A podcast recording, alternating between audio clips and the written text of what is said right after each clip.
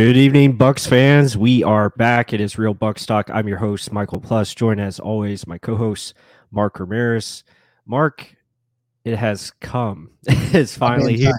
It's finally here. Training camp is starting up this week. Our Buccaneers are back in action, and uh, yeah, very excited to just start talking football. Like actually have new topics to discuss instead of you know the old training camp battles, which we'll discuss again tonight. But uh, it's going to be fun just having you know new content uh, daily, uh, weekly, and really get into some games, and that's what we're all about, right? Film study and breaking it down.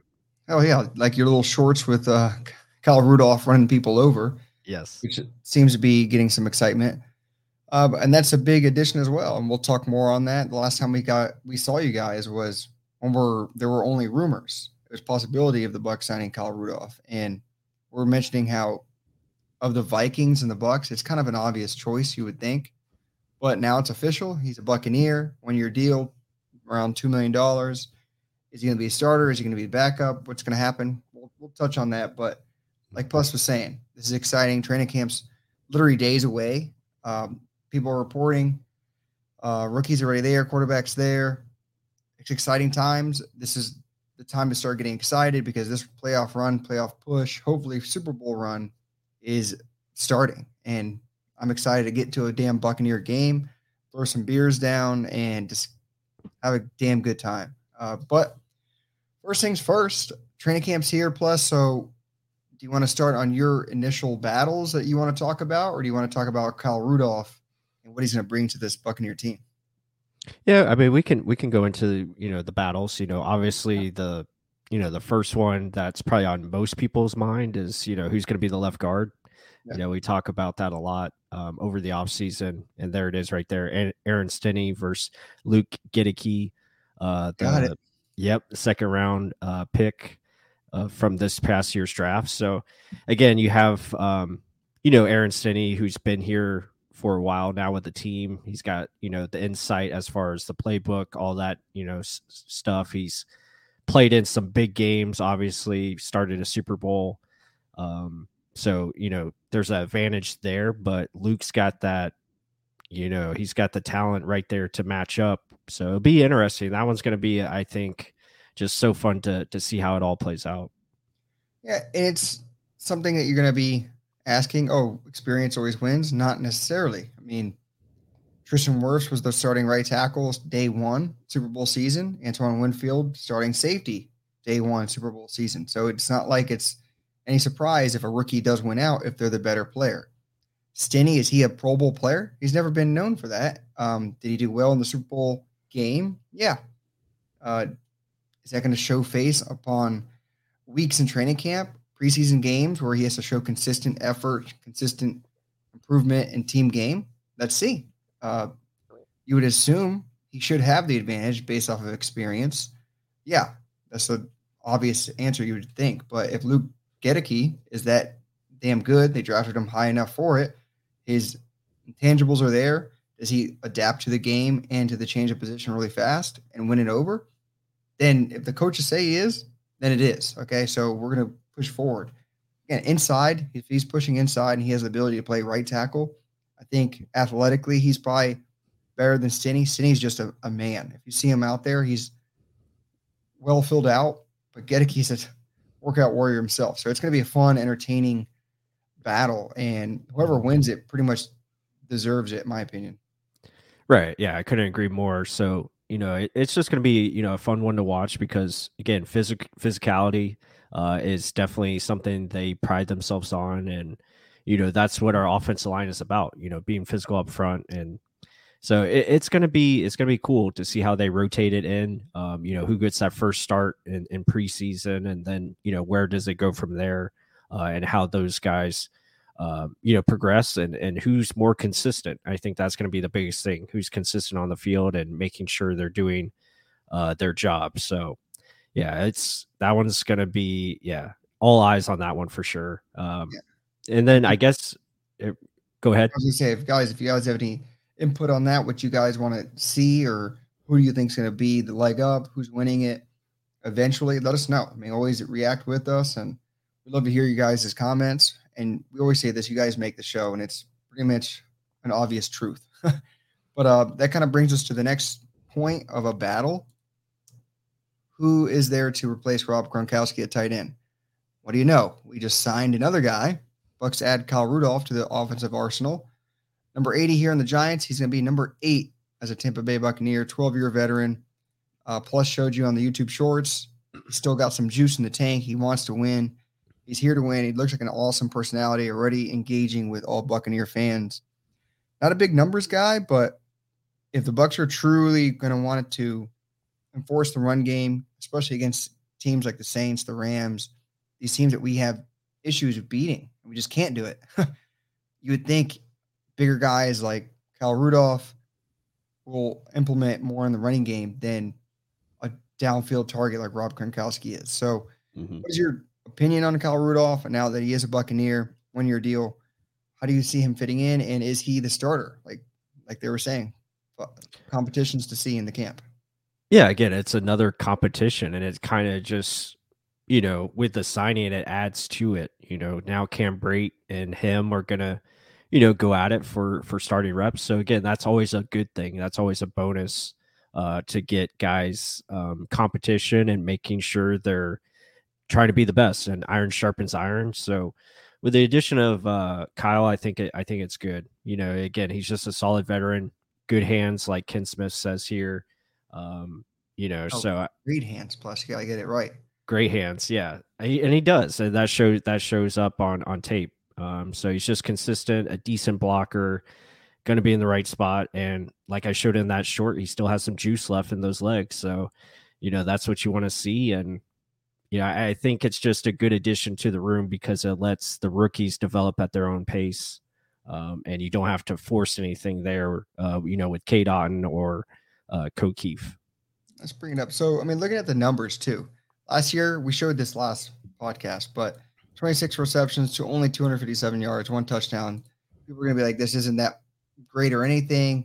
Mm-hmm. Why does why do people think this is an upgrade? Okay, cool. He has size 6'6", 265, but what does that mean? I mean, there's been big guys in the NFL before. They just don't contribute. They don't do much. I mean, look at OJ. He was a freak athlete, big dude. He just didn't produce in this offense.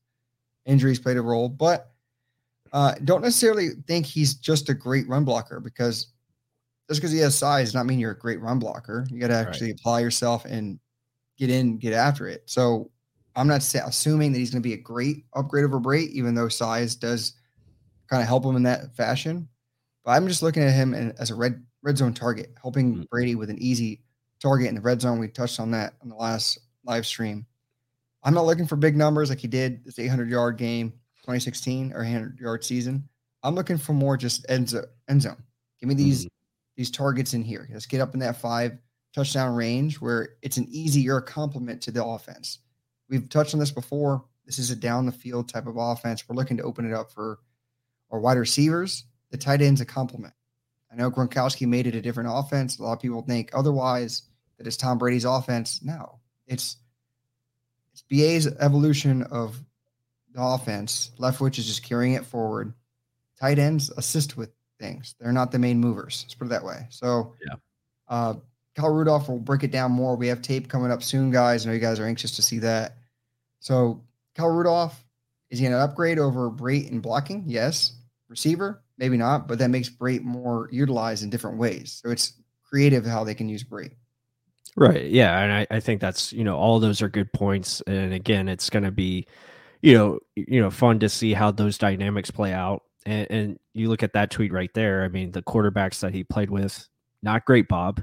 you know, you know, looking at it, it's uh not very good. And, you know, now he gets to play with the best quarterback ever. And, you know, Tom Brady. So it's going to be fun to see how, you know, if that raises his game, which it probably will, like you said, inside the red zone, inside 10 yards, I think Kyle's going to be a big addition uh, to this team where he can just be consistent, you know, catching the ball underneath, um, you know, be a factor in the screen game, you know, getting out and those type of blocks where it's open space and, and helping out, uh, getting defensive backs. So stuff like that, I think is going to be a big benefit uh, for the Bucs game and and how they do things offensively. And yeah, it's gonna be a fun uh, tape study. We got that coming out this week for sure. Yeah, and I mean, just looking in the chat, Um, Mary says Brate was so terrible last year. Don't understand the confidence in him. I like Kyle to win the starting job. So Cam Brate, he's had so years of injuries, and then he's had years where he just had bad drops. And I've been hard on him too about these drops. I can see where people think he's terrible. I don't know about terrible. I mean, he's been serviceable, right. and especially the Super Bowl season, like against the Washington football team, that mm. pretty much was the dominant force in that game. And that was Tom Brady just finding the open man. Cam Brate stepped up. I'll take that any day. Um, but the thing is, is he a serviceable number one? We don't know that. He hasn't been in that capacity in a long while. Kyle Rudolph, although it doesn't have big numbers, he doesn't have to have big numbers. This isn't the offense designed for that. I know some people will still argue me, but it just isn't. And I think honestly, because Kyle Rudolph can do both pass catch and run block better than Brate, let's just put it that way. Right. I think he has the upper hand on that. No, I, I think that's fair. Um, and again, Cam is, you know, he's been in a tough situation, obviously coming off of injuries from, you know, his prime where he was getting these big big numbers. Yeah, exactly. There you go. You don't need a thousand yard guys at tight end unless you're Kyle Pitts, and you know no one's no one's like Kyle Pitts. I mean, that's he's one of one, and uh, you know, like you were saying with Cam, I, I think he's he's a guy that can still do a lot of things, catching the football and being utilized out of the backfield at times, yeah. and you know, utilized in the slot and he's going to benefit now, I think, just from not being that inline tight end all the time. Like he'll be able to be split and do a lot of different things that help him. Um, and also a rotation. I think the rotation of tight ends, wear and tear, that's going to be less, uh, especially if these rookies can step up like they're expecting, you know, especially with Cade Otton and, and see what he can do, um, you know, to take the pressure off these other guys. And, and still like people aren't really under, understanding how good Russell Gage can be in this offense. It's almost like an afterthought, maybe just because they haven't seen him on the field. They don't see it as a big signing. To me, that is a humongous signing. If you guys check out our film study of him, it can be used any which way you want to. If you're looking for Swiss Army knives, you got multiple in this in this offense. You got Russell Gage, you got Cam Brate that can be used in multiple different ways. And now you got Rachaad White who can be used in multiple different ways. Yep. And that's another kind of spinoff. That's why I want to go on to the next competition. Running backs, backup running back. Who's it going to be? Is it Rachaad White? Is it Giovani Bernard, Ke'Shawn Vaughn? I mentioned him as a Swiss Army knife because he can run, he can catch. Hopefully, they can split him out wide, depending on how fast he picks up this uh, offensive playbook. We had him in for an interview. Uh, maybe I'm being a brown noser, but still, the guy has a hell of a good head on his shoulders. And if he can pick up the playbook behind Lenny Fournette, this big guy right here, behind Lenny Fournette, there isn't much strong competition. I know Ke'Shawn Vaughn had a couple good games, but it's not consistent. Giovani mm-hmm. Bernard, one trick pony kind of. That is an open competition. And where do you see it early on plus? Yeah, I think Rachaad White has all the opportunity in the world to to get it. Um, I think he's going to get a lot of reps uh, to win that job. I think you know, when you look at it, they definitely want him to to take it if possible. Um, you like to see Ke'Shawn Vaughn step up and maybe become, you know, more consistent, like you talked about. Uh, Gio Bernard, I still think is going to be that veteran back that, you know, could come in two minute drill, you know, be that third down back if needed, um, you know, to help Tom in the offense and still be kind of that that matchup piece um, if they want to use him in that way. But I think Rachaad has all the potential in the world to, uh, you know, to be that that guy, uh, to really spell Leonard in a way where we really haven't had someone like that kind of potential who could be a David Johnson esque um, that they're kind of looking for. And you get you get the feeling that Rachaad White was definitely Bruce Arians had a you know a say on it. If if you get my drift. because it i mean it just he makes a lot of sense you look at the size comparison and just the hand catching ability he's like david johnson 2.0 i mean that's what you kind of get from it i mean as a buck fan you hope for that right I mean, it's, it's easy to compare guys it's another thing for them to actually turn into it but from what we hear from him i mean the guy's literally nothing but motivated dedicated and seems like his head is down and literally in the Tampa atmosphere and hopefully playbook, we'll see that. We'll see that very early on. A lot bigger body than most people think he is. They think it's just like almost a pass catcher, like skinny guy. No, he actually is filled out. You see some of the pictures of him recently. He's a big, maybe because he's taller, but he's still filled out. And I'm anxious to see what comes of that. And like how Ken Smith said here, Tom thrives when he has a running back with good hands. Lenny Fournette had that, but he could do both, run it and catch it. Mm-hmm. Let's see. Do you have a second guy where there's you can't take a step back, you can't think for a second because now both of them can catch, both of them can run me over. Let's see. And Lenny brings that run you over in the open field.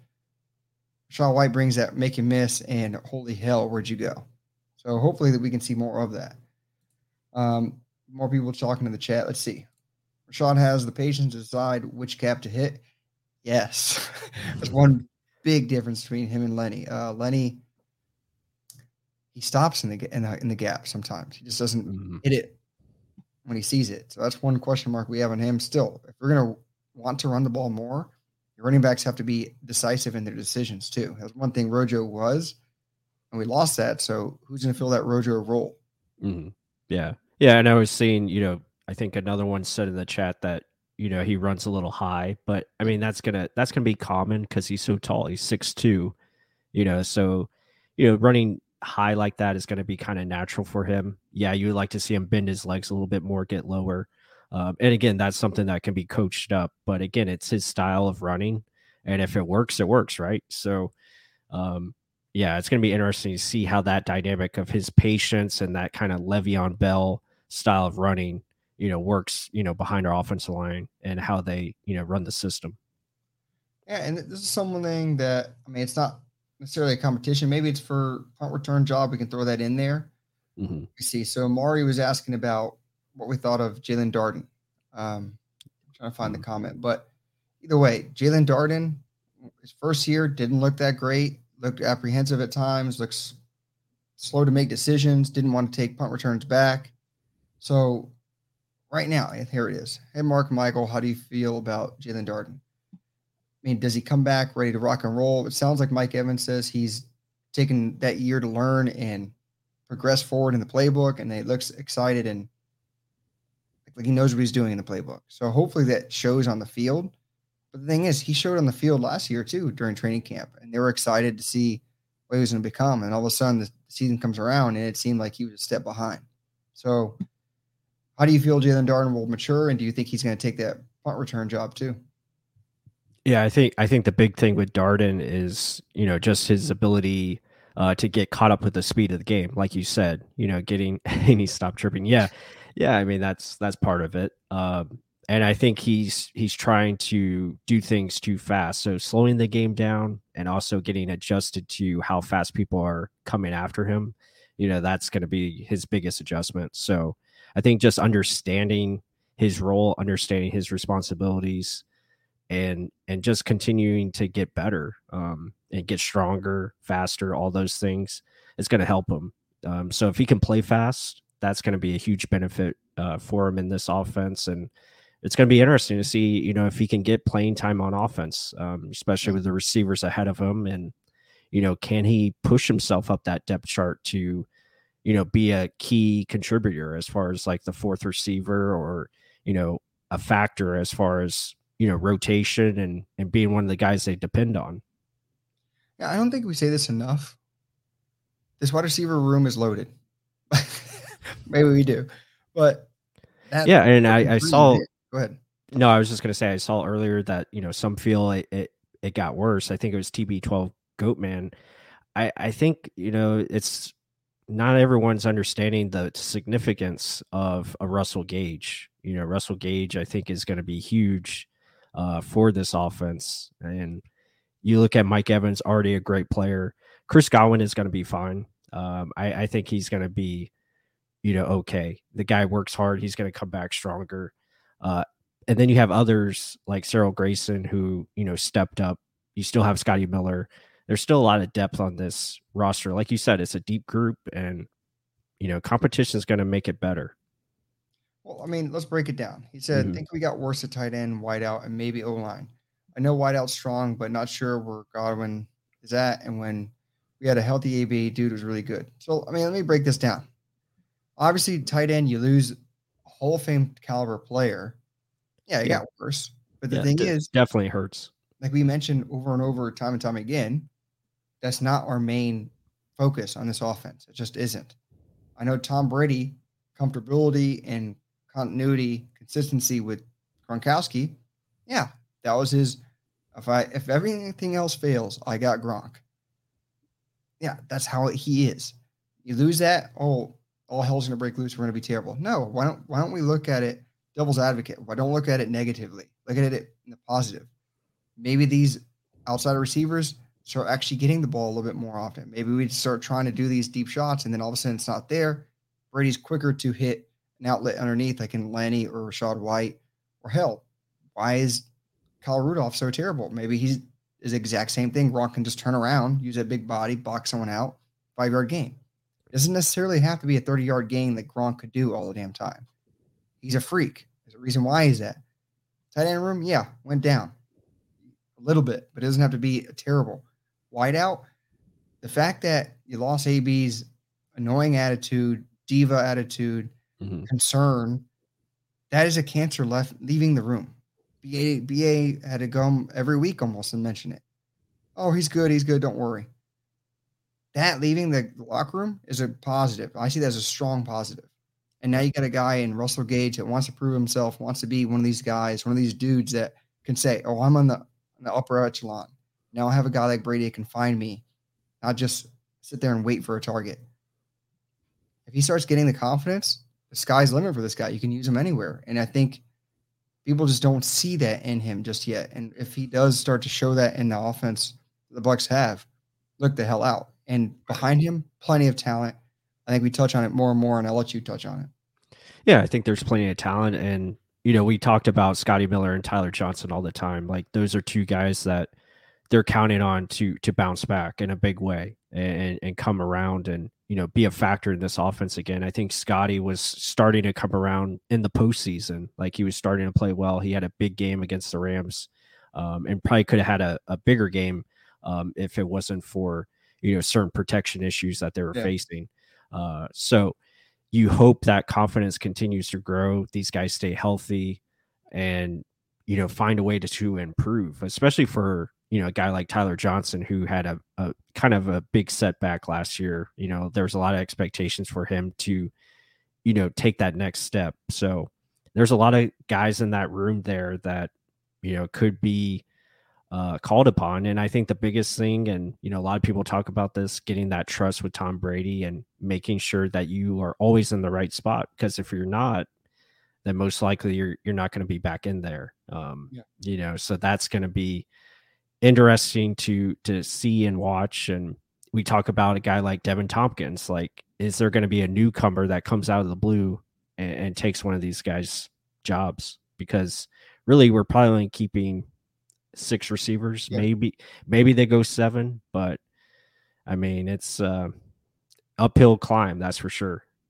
And think about what you just said. We keep six, possibly seven. That's your three right there. Big money contracts after that is supposedly based on our lads, Jaelon Darden, Cyril Grayson, Tyler Johnson. Well, let's see about that. Um, it's going to be a strong battle no matter what. I mean, I saw in the chat, where is it? Corey Hall said over here, Scotty and Johnson are gone. Scotty just a nine route and Tyler Johnson, no separation. Those are valid options, valid statements and opinions. Scotty's just a speed guy. He's too small. I can't do much else. Not, not a great blocker, even though he can be used in special teams a lot. Tyler Johnson, he needs to be more consistent with his shiftiness. He is short area quickness, he has, but he's not using it consistently. Um, reliable when he gets the ball consistently, but he's never going to get it consistently. Look at the guys in front of him.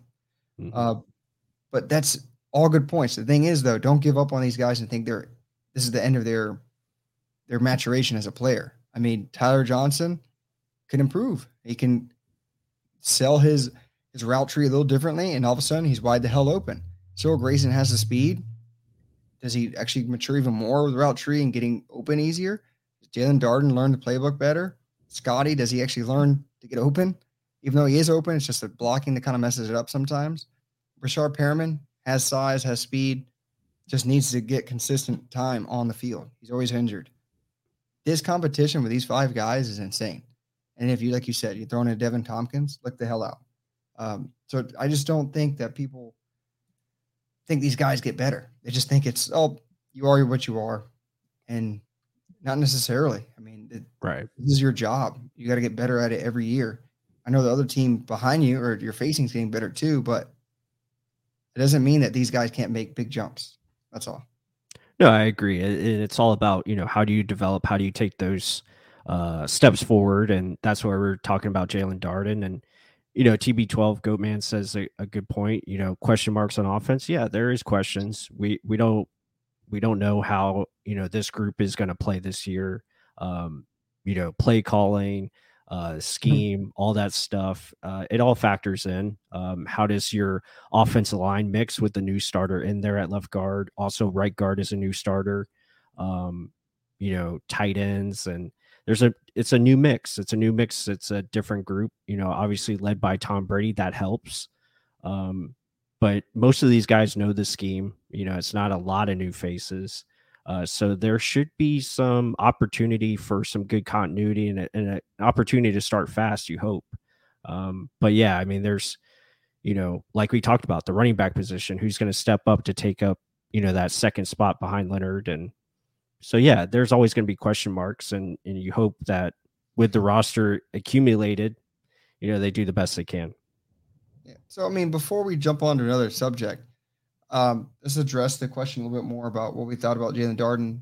to me, it's just does he improve on last year, and does he win this punt return job? You hope to God he does. Let's put that way. you gotta um, hope. Hopefully, some of the fear gets out of there. Maybe the jitters are out. Because if he doesn't, there isn't much behind him. I mean, Scotty's pretty much the, the one that's going to win it by default, I would assume. But what do you what do you think of the punt return position? Because that that isn't a way that is a way to make the roster. Oh, absolutely. It's it's going to be critical. Um, so yeah, you you do hope he wins it. Um, it's either going to be him or you even look at like a Deven Thompkins. So that's why I'm saying if one of those guys can steal it from a Jaelon Darden, then yeah. Darden is going to have a tough time, and it, wouldn't be good because you know obviously we we traded up for this kid in the fourth round. Again, still a fourth round pick, but you you moved assets because you believed in him that much. Uh, so you got to think that, you know, the team is still very confident in him, and hopefully he can continue to get better and make it. Yeah. All right. So before we touch on this topic, which I want to talk on heavily, Krillin said it best. Don't forget hit that like button. Help support the channel, guys. We love y'all. I mean, Bucs football is right here. It's about to start in days. Uh, get the fever. I know that stupid commercial was on a couple years ago. Get it. I don't care about it. It's going to be exciting. It's going to be a hell of a run. And I just love talking Buck football. I know you guys do too. Yeah, absolutely. And I just want to say thank you all for joining us tonight. Again, this is Real Bucs Talk live on Monday night here. Um, I'm your host, Michael Plus, joined as always, Mark Ramirez. And again, appreciate all the comments and support uh, you guys give us. Um, and, and, again, keep up the questions. We're going to try to get as too many as we can. Uh, but yeah, we're going to move on to this next topic, which I found I want to bring one one more thing on. Oh, okay, sure. You touched on it. I don't want to forget about it. The play calling is okay, guys. This we talk about this during the season over and over and over again. Let's bring it up during the off season and bring it up now, right before camp starts. Play calling does it change with just Byron Leftwich as at OC, Todd Bowles your head coach, controlling the whole entire defense? There's supposedly no BA influence. There no there wasn't supposedly the last two years. Let's see, or last three years. Mm-hmm. Let's see. Is it going to change at all? Is there going to be any compensations or changes or little additions? Every year it changes a little bit, but is there any glaring things where they do start attacking certain weaknesses obsessively, which they should, or do they stick to the same old ball and chain of just throwing the ball deep? Yeah. Do they insist on running the ball, like Cam Brate kind of said and touched on, and something that we will get into about Saints players saying that the Saints are meant to beat the Bucks. I mean, is there changes in this offensive play call? And I that's something I'm looking forward to, especially week one. Yeah, I, I hope. I just I hope we see, you know, more play action because in 2020 it seemed like, you know, that was getting a lot of run and it was working, obviously. Um, last year it wasn't happening as much. Um, again, they started putting it in. They were doing a little bit more, you know, shotgun with empty sets and five wide receivers, a little play action out of, you know, shotgun with the the halfback in the backfield. But I would just hope, hopefully, we get a little bit more play action and yeah, I mean, Krillin says it. Yeah, I, I and I think that's the dynamic they want to go to. You just look at the additions; everything points to running the football more. You know, you added a running back, you added big offensive linemen that know how to run block and yeah. can do it well. Uh, you've added tight ends that first thing first is run blocking. Um, you know, with Ko Kieft and K Dot and Kyle Rudolph is a decent blocker. So Russell Gage can block as well on the edge. Yeah. So those things all blocker. William William blocker, yeah. He's no Mike Evans, but he's he's a William blocker. Um, it just points to more balance as far as running the football and, and utilizing the play action. And you hope, based on what you just said, the players they drafted, the players they brought in, I mean, we didn't even touch on Shaq Mason, hell of a run blocker, possibly one of the best run blocking guards in the league.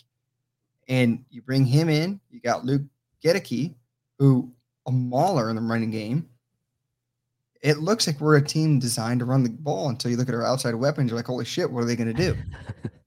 if yeah. you can be multidimensional and not be relied on just to throw the ball, like Todd Bowles said, let's stop relying on number 12 to be the hero. We run the ball more, you take it out of his hands, you're relying on the team, not just one damn player to be a hero. Yep. Let's see. Does that voice carry over onto the season or is it just a show during the off season. Mm-hmm. Something big that I wanted to touch on before we kind of did it. So, do you want to talk about the Saints? Yeah, let's let's talk okay. about it. You know, Malcolm Jenkins was on the Rich Eisen show, and you know he he talked about how you know they brought up the Saints and the Bucs matchup and how they've pretty much had their way with Tom Brady and and the Buccaneers offense, and he brings up good points. Uh, so it was it was really interesting. It's not really it's not much to do with Tom actually. It's the Saints defense, especially the secondary, was built to beat Tampa Bay. And so that rivalry and that kind of, you know, competition was there before Tom got there. And so when you look at, okay, those few years you had um myself matched up with Gronk. That was a good matchup. Huh. You have Lattimore on Mike Evans. It's a great matchup. Mm-hmm. CJ Gardner Johnson's in the slot was on AB or Godwin. Uh. That's a great matchup. On the other side was Adebo or Janoris Jenkins, who can match up with any third receiver. And so there's not like Tom Brady's whole game is take advantage of matchup issues. There are none when you when the Saints played the mm-hmm. the Tampa Bay Buccaneers. I, All right, so based on those opinions, there are none when you face the Saints. Yeah. I, I think it's more schematically what they're thinking. Mm-hmm. He's thinking it's one on one options. I think that to his credit, okay, yeah, the Saints are built to beat the Bucs because I think the Bucs literally are just point blank. This is why I mentioned the play calling prior to addressing this question. I think the, they blindly just say just run it deep, run nine routes all over, four verticals. Let's see it spread open the field. And you're running into what the Saints want you to do. And we oh, we don't change until it's too late to run the ball anymore. And okay, Brady, it's on you again. The hero ball we're just talking about. Yeah. Hopefully that changes, especially against teams like the Saints that know how to call you out. They see you twice a year. What is your take on what Malcolm Jenkins said, and do you think it's true? I, I, I think it's good points because you know you know Tom does like to find the matchup, um, yeah. and I think when you look at the Saints defense, obviously their secondary is, is strong. They've, you know they've added you know Tyrann Mathieu to it this offseason. Um, and they have a good mix of you know corners and you know and their linebackers are underrated too with Demario Davis and his ability you know to take away the middle of the field. So uh, and then their pass rushers with Cam Jordan and their ability just to push the pocket. Uh, it gives trouble to Tom. Um, and like you said, I think our scheme and how we call it, and I think and it, I've heard it from a couple of Bucs players. I think Donovan Smith talked about it how they go into the game and they focus a little bit too much on what the the Saints are doing instead of just focusing on their job of what you know needs to take place um and, and be consistent with that and sometimes they get a little bit just overhyped i guess that would be the word overhyped for that matchup um, instead of just focusing on what their assignment is and, and executing that uh, at least that's what i've heard from donovan and then you know cam talking about running the football more that's yeah. that's got to be an emphasis because you have to find ways to get balance against the Saints defense and take them out of their game as far as blitzing and you know matching up with coverages, cover three, uh, man coverages across the board. So you have to do different things in that nature, and it, it just has to be a little bit more uh, consistent, more balanced. Yeah, and to me, I don't think it is at all what you said with Donovan Smith. They just get too caught up in the game. No, I mean you won the Super Bowl against Patrick Mahomes. You shut everything the hell down. Offensively, you made no mistakes. You kind of just lulled people to sleep because it got boring mm-hmm. because the Bucs were just dominating. Every possession it was removing the ball, they couldn't do jack shit. It it was just a simple offense run here and there, here and there. It's when they start to get too pretty, start to get too, mm-hmm. I want to cut your throat with a deep pass. No, why? yes, no risk it, no biscuit, but at certain points, it's not every damn play. And that's something where hopefully this running game does come to something because if you can tire them out with a running game, your no risk it, no biscuit is going to happen. You got to be able to, to run out of these passing formations that we touch on all the time because you can. If you're full yeah. wide out set, middle of the field's wide the hell open. No linebacker can, there's going to be probably one linebacker out there, maybe two. They're, they're covering all these receivers I mean, it's simple concepts that you have the personnel to run when everyone's healthy. Yes, when your whole right side of your line's hurt, it's a different story against the Rams. That's what I'm mentioning. But I'm hoping this running game starts to come alive a little bit more. I know we're not, it's not our offensive design, but I'm talking more in key moments, in key times. It doesn't have to be we run the ball 40 times like the Baltimore Ravens. no. I'm wanting a, just a little bit more. I don't want to see 50 throws by Brady and 10 rushes, or six, dare I say it, six rushes in a, in a game. It's ridiculous.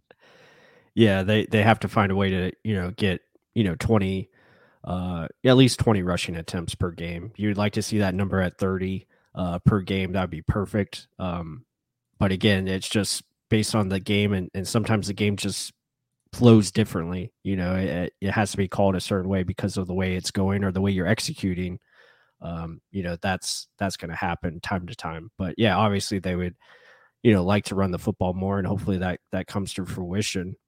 Uh, but I mean, you just you know looking at the chat in here, um, you know, why do we not run more, uh, you know, pick plays or rub concepts against man?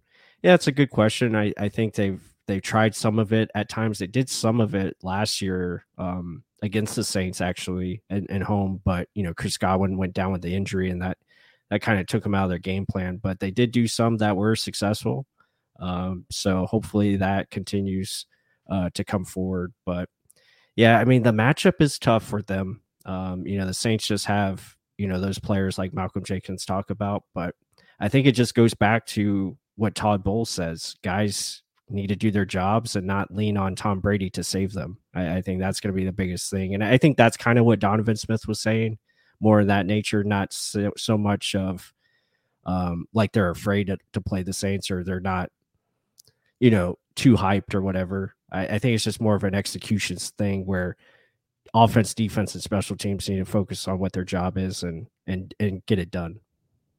Yeah, and that's the thing. If you get one dimensional, teams can just literally send blitzes at you left and right.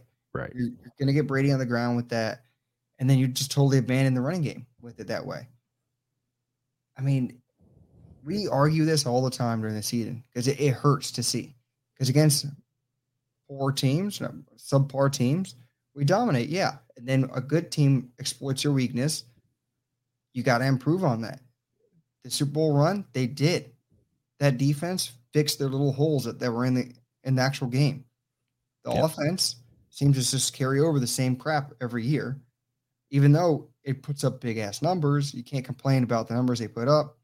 It's just when a really damn good team comes up to us and they call us on our own plays, our own bullshit, we don't change it all.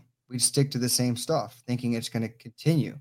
I want to see some adaptation. I want to see a little bit of changes. You don't have to change the whole scheme. I'm talking here and there when you see guys lining up a certain formation where it, they're calling out their own defense because they know you're going to try something, change it up a little bit. And that's the modification, not anything severely changing to this offense. No, I, I agree. And it, it's, you know, they did it last year with minor tweaks to, you know, to the scheme, emotional damage. Yeah. Yeah, it very well could be.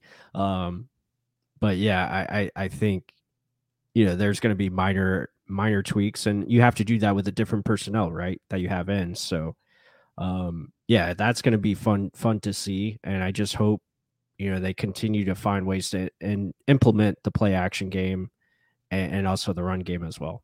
Let me say this. Tv goatman says i think it's going to be harder to run the ball without gronk. Really hope the rookie can block. The fact that you're saying you're relying on gronk to be the running game is a sad thing your offensive line should be doing the the tight end seals and the end. Yes, it doesn't necessarily mean he's the one that's created the, the run. The offensive line, the first five in front of you, got to do their job before the tight end can even get over to come around and block. Like so, don't rely think on Gronk just because he's a great blocker. He was the running game. No, it there were holes in the running game. We didn't apply ourselves in the running game as often. That needs to be fixed. Cade Otton, more than willing blocker. Ko Kieft, a hell of a damn good blocker. Kyle Rudolph, a good enough blocker. Let's see. Cameron Brate, he's smaller, but in mm-hmm. times when, when he was younger, he could block. It was just wasn't good. uh, but let's see. I'm not depending on my tight end to be the main man in blocking scheme. Offensive line, do your job. I mean, you, you got the personnel to do it. There's so many ways this offense can attack. It's more head scratching and beating your head against the table because there's there's so many capabilities and it's just like sometimes they shoot themselves in the foot. No, I couldn't agree more. And yeah, it's that's that's the one big thing you hope uh, you know, doesn't pop up too many times this year where they're just a little bit more consistent. Um, and they should be, right? Because most of these guys they know the scheme now. Like they have the continuity. Uh, you know, Tom and Mike is going to be fun to watch. They should be on the same page and just doing damage all all across the board. So, you know, stuff like that, and you know, Leonard Fournette being comfortable in the offense, and you know, with the offensive line and the upgrades I I see in the run game and run blocking, and you know, Shaq Mason, I think is a huge deal. Um, you know, getting him and and allowing his ability to come around on, you know, pulling you know, pulling, blocking. I think that's going to be very fun to watch. So, yeah, I can't can't uh, express enough. I think this the offense is in a good place now. It's just about finding that consistency and finding the execution along with the right play calling to you know exploit those matchups that will be there uh, week in and week out. Yeah. Uh, before we keep going on with the the breakdowns and what to look for, let's actually talk about an event that is coming up and one of the sponsors of the show. Let's break them down. So you got Gulf Coast Premier Fitness Expo. So what is this? It's an event coming up August 27th, 28th. We will likely be there. Awesome. I mean, get involved in the Tampa atmosphere and just an event you can go to. There's something every freaking weekend, it seems like.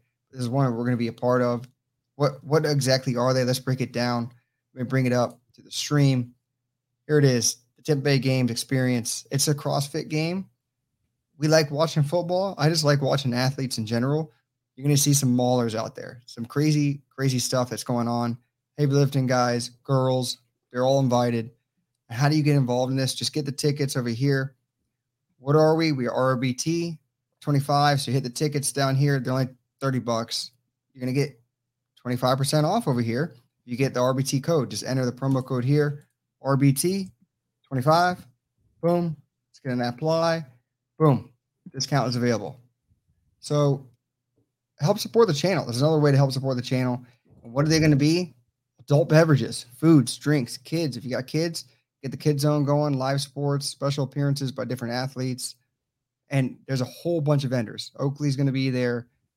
Anything you can think of, or, or gym goer, plenty of samples for that. And it's just going to be a fun event to be a part of. Can't wait to be there. Uh, and with that, let's keep talking some Buccaneer football. And I guess let's look at the defensive side of the ball, unless there's something else you want to address. No, I'm just I'm very excited to attend that that uh Gulf Coast Premier Fitness Expo. That's gonna be a lot of fun. So, yeah, at the Tampa Convention Center, always a good time. So, yeah, I can't wait to to see that. Hail to the yeah! And with our faces, let's go over some defensive, I guess, big, big position key battles. And if I can find my, there it is. Mike Edwards, Keanu Neal, or Logan Ryan. So of the three, we already know Winfield is locked in as a starter. Jordan Whitehead leaves to the New York Jets. Bucs seem not to want to bring him back because I would assume making Mike Edwards your, like a step in starter because of the playmaking ability. But you have two extreme veterans behind him, Keanu Neal and Logan Ryan. So you think Mike ends up winning that head nod and then Keanu Neal Logan Ryan spell him? Or do you think veteran mentality kind of steps in? Well, I, I think, you know, Mike is, you know, definitely going to get that first run at it. Uh, and I think his ability to play more free safety where Winfield can come in and, and play a little strong as well. Just that rotational that they provide the versatility. I think is going to be good for Mike Edwards because he is a playmaker, and when, when, we see him on the field, he makes plays. And you know, if he can find a way to shore up his tackling um, and be consistent with that, um, especially when he's coming downhill, that's going to be huge for him, uh, and it'll allow him to to take that next step. Uh, Neal and Logan Ryan, I think them just being here is going to be so good for the defense, uh, just because of their communication skills, their tackling ability is so consistent, uh, and then you know just what they're going to be providing, you know, to that group as leaders, I think is going to be good.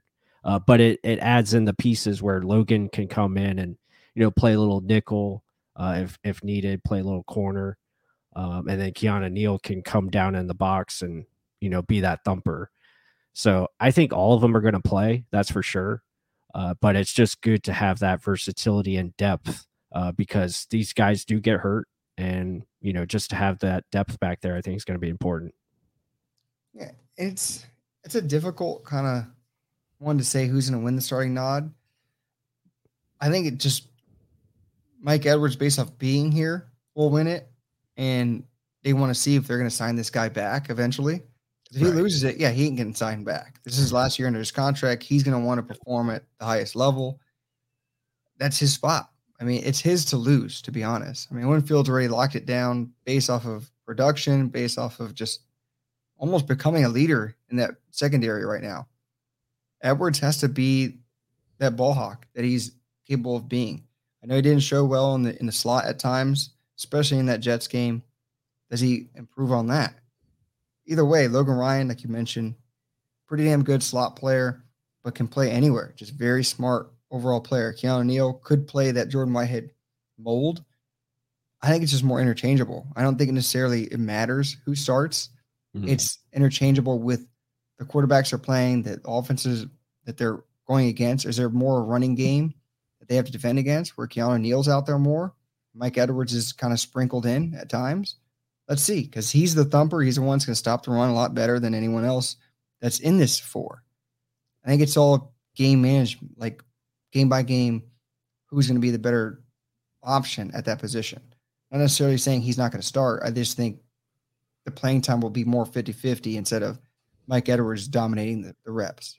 No, I'm I'm right there with you. I, I think when you look at it, it, you know, Todd Bowles likes to feature his safeties. Yeah. Um, you know, he's a former safety himself, uh, or he played defensive back, and you know he he likes to mix it up and, and use those guys in a different way. So, yeah, all of them are going to see the field, and it's just going to be a fun dynamic because I think Logan is definitely going to help these younger safeties and Antoine and Mike how to communicate out there and making sure guys are lined up properly. I think that's going to be the next step in maturation. So these guys are, you know, doing what they're supposed to do in the corners, you know, don't get beat on a third and 20. you know, to mm-hmm. Cooper to, to Cooper Kupp because they thought, you know, one guy has the deep half and they don't. So stuff like that has to be better.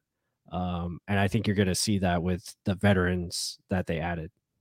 Yeah, and communication too. That's the big one. Like, it, if there's a communication breakdown, there will be open gaps in the zones or in just the defense in general. Yeah, Logan Ryan, phenomenal communicator. I think you've heard that from anyone and everyone, not just other teams, but even his own teammates in the short time he's been here. Keanu Neal, another veteran savvy type of guy, has played underneath as a linebacker, has played deep safety, just strong safety, played everywhere. Antoine Winfield is already known for that too. So I think that this is just a, a, good blend of safeties, and the communication aspect is something fans need to be really excited about because they're the safety kind of relays a lot of it to everyone else. Let's actually, it's, I wanted, to, where is this? I messed it up. Here we go. There's a question I wanted to get to because this is always my concern. Mm-hmm. And it was earlier in the chat. How's Logan Hall feeling to y'all? Do y'all think the Bucs going to sign an outside linebacker? If so, who? So he's just touching on how's a rookie looking, and do we need another edge rusher? That's pretty much how I'm I'm reading it. Uh-huh. Yeah, I mean, and this has been you know the talk all off season uh, across you know podcasts, our podcasts, other podcasts. You know, are the Bucs going to you know sign another outside pass rusher? Um, again, it's it's wait and see. I, I think there could always come a time and, place where they look at the group they have now, and maybe they do need to add, you know, another pass rusher, you know, before the season starts. Um, as far as Logan Hall, I, I think he's going to be just fine uh, because the addition of Akiem Hicks, and I think this was a question brought up by Corey Hall earlier. Um, you know, who plays the three tech uh, more when it comes, to, I guess, to rushing the passer and, and Logan Hall or Akiem Hicks. I think you're going to see Hall in there quite a bit. Um, and maybe Hall and Hicks will be on the field at the same time as well. Uh, so, you know, stuff like that, I think is going to be a lot of fun. And I think the pressure, you know, they taken the pressure away from Logan to be great right away or good right away. I, I think that's that's a, a, very good thing for him, just to really grow into his role and and just come on as he as he gets comfortable. Uh, so I think that's going to be very important. And you know, the the group inside, I'm very confident with. Um, and when you look at the outside rushers, I talk about this all the time.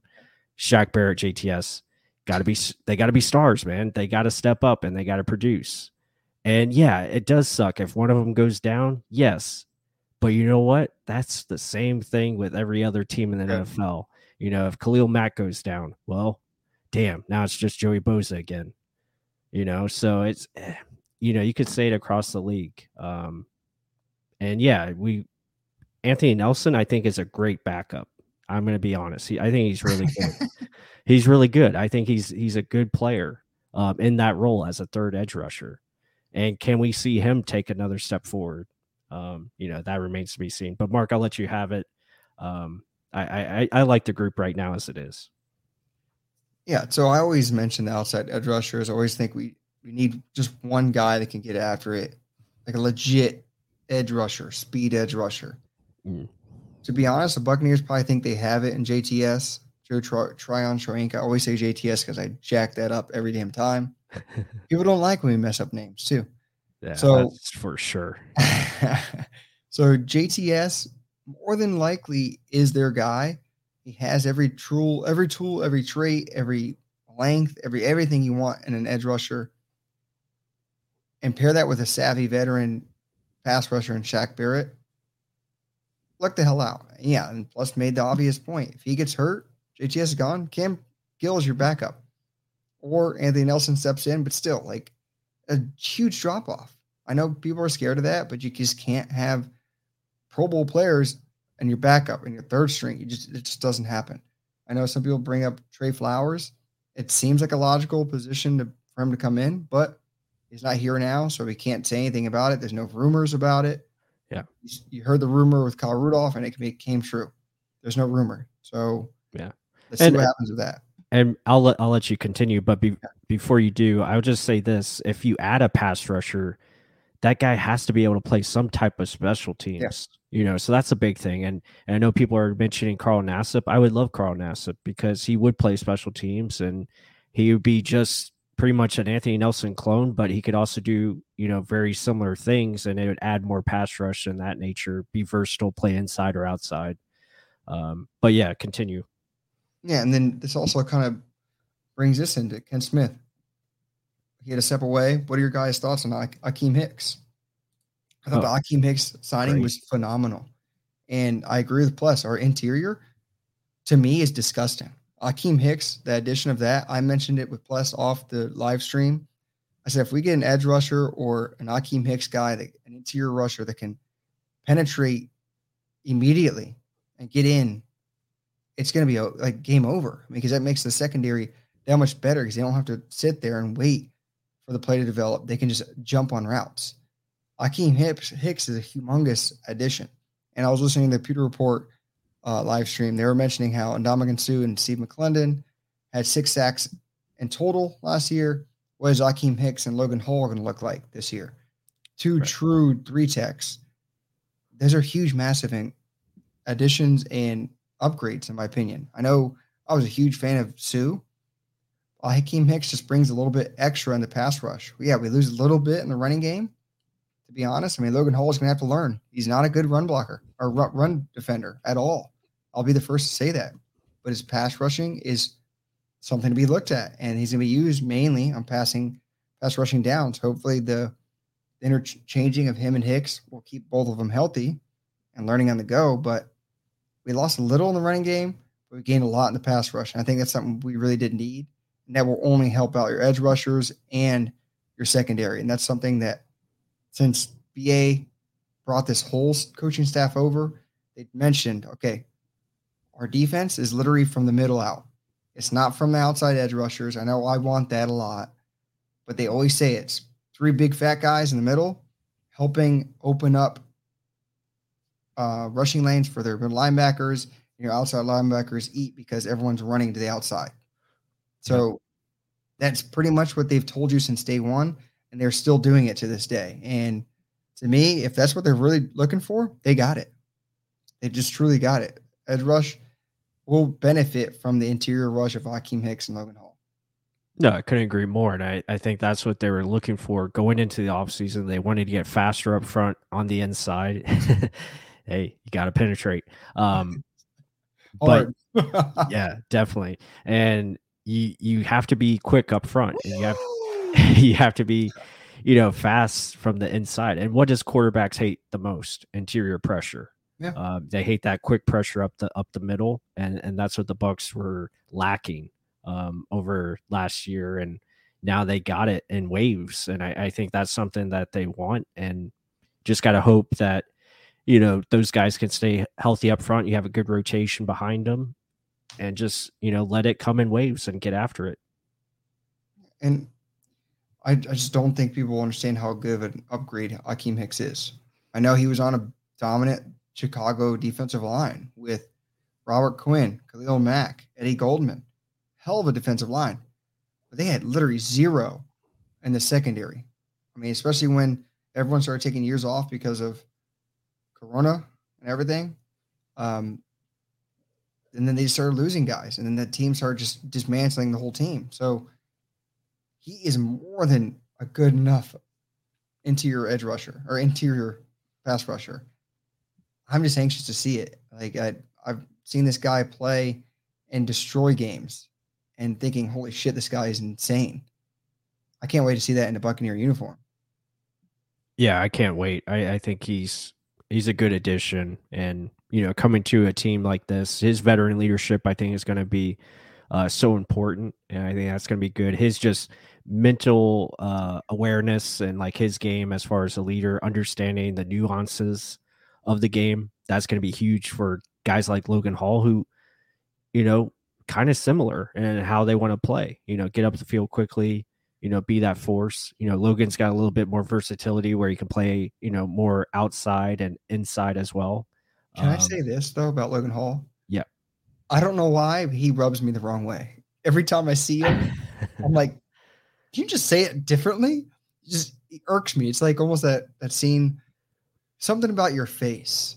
you just can't change it. You just it just talks like I don't know if it's cocky or if it's doesn't know where the hell he's at. I, I don't know, but I Yeah. know when he gets after, I think it's. that's what he Uh. I mean, he does have that like California type of vibe, but I don't know if that's it. But um, you know, you you I think the confidence is good. I mean, if he's if he's cocky, then that's fine with me. You know, you know, you got to produce on the field though. You got to back it up, and I can't wait to to see what he does in that first preseason game, and and hopefully he uh you know gets off to a great start.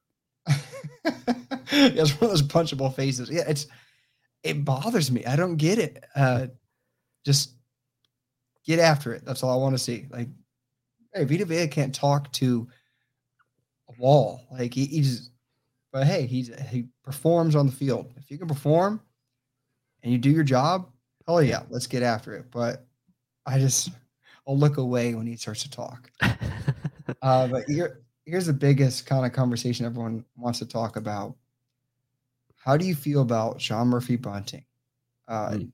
And then this is everyone's scapegoat of why we suck on the secondary. I don't think anyone likes him. He's he had one hell of a run in the playoffs, which everyone remembers. And then ever since then, it's been injury or just not knowing where to be or slow or la- late. So Sean Murphy-Bunting, where he's at, he's slotted. Right here is your nickel corner. Jamel Dean's probably going to get your outside spot. Carlton Davis earned the contract to be in the outside spot. What do you think? SMB, does he stay healthy? Does he improve? What is it, plus? I mean, you just got to hope for consistency. and You got to hope, yeah, he does stay. you got to hope he does stay healthy, um, and you got to hope he plays well. But you know, personally, for me with Sean, I, I've always thought he was a better outside corner than he is an inside corner, um, and I don't know if he'll ever get the the nuances of playing nickel. Um, I hope he does. I hope they just leave him there and he can finally like study that position and and really get comfortable with it.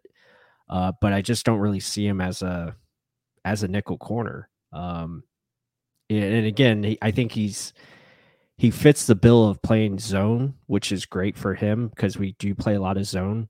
Um, I don't know. It's going to be interesting. I, I think, and that's another reason why Logan Ryan I think was brought in because I they want to put Logan um, in that nickel spot, and that will be a competition to see if you know he takes that job away. But I'm pulling for Sean. I like him as a person, um, and I just hope he gets better, gets consistent, and you know balls out. I'll say this. He has a lot of moments where he shows promise, like Mm-hmm. especially in zone, like you mentioned. Yeah. He can jump a route and force a quarterback to go the other way. That's all you need. And hopefully they're with our interior rush we just mentioned and touched on, we can get after it and get the quarterback. SMB, it's just at times I think he presses his own self too much. Yeah. Just play your your assigned defense, and they asked him to do too much early too. Like they made him start at the line, then fly all the way back to play deep center. What the hell are you making him do? Like this guy was still young, and then he gets these injuries on top of it. Hopefully, his mental game is strong where he can kind of prevail against all this. Plus, downers, oh, our secondary sucks. It's SMB is probably on the way out. Yeah. Hopefully, he can like step up and show it. No, I am still a talented guy. I time well. I have length. I know this defense in and out because I've been in it now. What four years? I know what I'm supposed to do. Let's see. And with an improved pass rush, like we touched on, will only help out that secondary. And a guy like him that can jump routes quickly, I want to see him jamming at the line more. He did that the whole playoff run. He looked phenomenal. Right. I hope to see it again. Yeah, I, I couldn't agree more. I, I just I, I hope he finds a way to, you know, stay on the field. That's going to be the biggest thing, and you know, just find consistency. And I, I hope they allow him just to keep it simple um, and focus on one thing, like you said. Uh, but it's an interest, interesting group. Uh, I think the potential for the secondary is so high, uh, especially if uh, Carlton Davis and Jamel Dean can just be catching the football, you know, catch the football when they have opportunities because they get their hands on the ball a lot. You know, just got to come down with it. Um, and I think that's going to be a big emphasis. I know Todd Bowles talks about creating those turnovers, and that's something that needs to happen uh, more throughout the year. Eh, Easier said than done. Uh, I know they practice with the jugs machine all the time. Right. Got to do it. Yeah, I, especially when it's just gifted to you. Jamel Dean's had so many, especially against the damn Rams. Yeah, it's like he, like yeah. he sees it, gets so excited, and then the ball just falls right through. how the hell does a ball get tipped in the air and it's floating and it's just like a, a gift sent from God just to fall into your lap and it just goes right through your damn arms? Uh, that makes no damn sense to me. And Jamel Dean, hell of a cover corner, stays deep speed, aggressive, lengthy, has all the traits, but God, if you can improve on that, you got a pretty damn good outside corner combination. Like mm-hmm. Carlton Davis, again, he catches some of them. No one tests him that often anymore. If they start having to, because Jamel Dean does something with a ball, look the hell out. It's a lot of what it coulda, shouldas. Will they improve? I know we're talking them up about as if they did improve, but let's see. I mean, time will tell, and there's good makings on there. I is the potential very high? Yes, the defense was really good. We'd even mention Lavonte David or Devin White, like how yeah. good they can be. So very much I like this defense. I like the offense. Can they get out of their own way and can they make a play when the play is easily gifted to them? Mm-hmm. Yeah. Yeah, I mean, we we talked about it a lot tonight. You know, I think the overall theme is, you know, who can be consistent. Um, time will tell.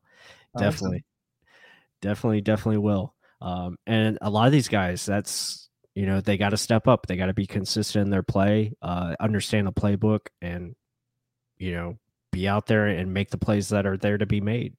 Um, but I, I like like you said, I mean, I'm confident with this roster. I think it's a great roster we put together. It's been a good offseason for the Buccaneers. No nonsense, really, um, you know, off the field that I can think of. Uh, and, you know, guys no, no are nonsense, got cut immediately the next day. Yeah, yeah, exactly. Um, so guys are focused. Uh, I think guys are ready, chip on their shoulder, unfinished business. I think, like Tom Brady said. So, yeah, it's it's a lot of fun. I mean, training camp training camp overall theme has been absolutely, absolutely, especially from the inside. That's how we have to do it. So, um, yeah, it's gonna it's gonna be fun. I can't wait. Uh, one more point before we get out of here. So, yeah. I agree with hot take. Ken Smith said Devin White is going to take over this year. I have a good feeling. Defensive player of the year.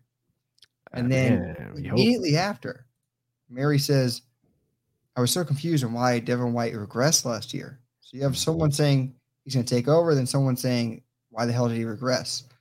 Plus, can you, in your best way, describe what happened last year and why Ken Smith could be potentially right that he has Defensive Player of the Year potential? Yeah, absolutely. He could definitely be right. Um, I think, you know, the key for Devin is just doing his assignment, you know, not trying to do too much not trying to play that superhero type of style. Um, and I think just taking advantage of the opportunities that are in front of him because he has a lot of opportunities to make a lot of plays. And times he runs past the play, and other times he just doesn't make the play. So I think his ability to just focus and hone in on what he needs to do within the scheme and, and stay to it, those plays are going to naturally come to him because he's so gifted, he's so athletic, uh, and he finds a way to get to the ball first, right? Because he's so mm-hmm. fast. Uh, so I think he just has to be smart about how he goes about it, and if he does that, he's going to have a very successful year. Yeah, and again, with better players around him, with people staying healthy around him. Last year, he had to do way too much. They asked him to do way too much. He made sure to to mention that in press conferences because they're asking him to backpedal a lot more than they did the year before. Yeah. Where he put up monster numbers. If the secondary stays healthy, knock on wood, guys. I mean, I'm literally doing it right now. He can perform, be like a defensive player of the year caliber player. If not, they're going to make their best athlete that's in the middle of the damn offense help it every which way he can. You can't put up numbers if you're helping other people. He has one assignment, let him get after it. He's so fast, he makes fast people look not so mean, it's true. He's a yeah. freaking freak. He's just a ridiculous type of player that you make in a game. Eh, no one that stocky and big should move that fast. It's just not possible. But it is in a Buccaneer uniform, number 45. Uh, and before we run away, I know he asked this twice, twice in here. Um, and it's NFC South related. Mhm. Harry was asking about Marcus Williams and Malcolm Jenkins gone with the Saints. Do you think that weakens them so we can attack that secondary? Um, but look at the two additions they put in. Yeah, I mean, it, it, it's still a good defense. You know, obviously they hope you know Marcus Maye can stay healthy, uh, but Tyrann Mathieu is is a really good safety. Um, so yeah, I, I don't think it's much of a. I don't think it'll be any weakness really. I think it's more of a push. I think those guys um, stepping in are in that kind of same caliber. Uh, but obviously, it's it's new guys learning new schemes. Um, so maybe there is an adjustment period there, but still a very talented secondary. Um, yeah, there's still going to be a very good defense for sure.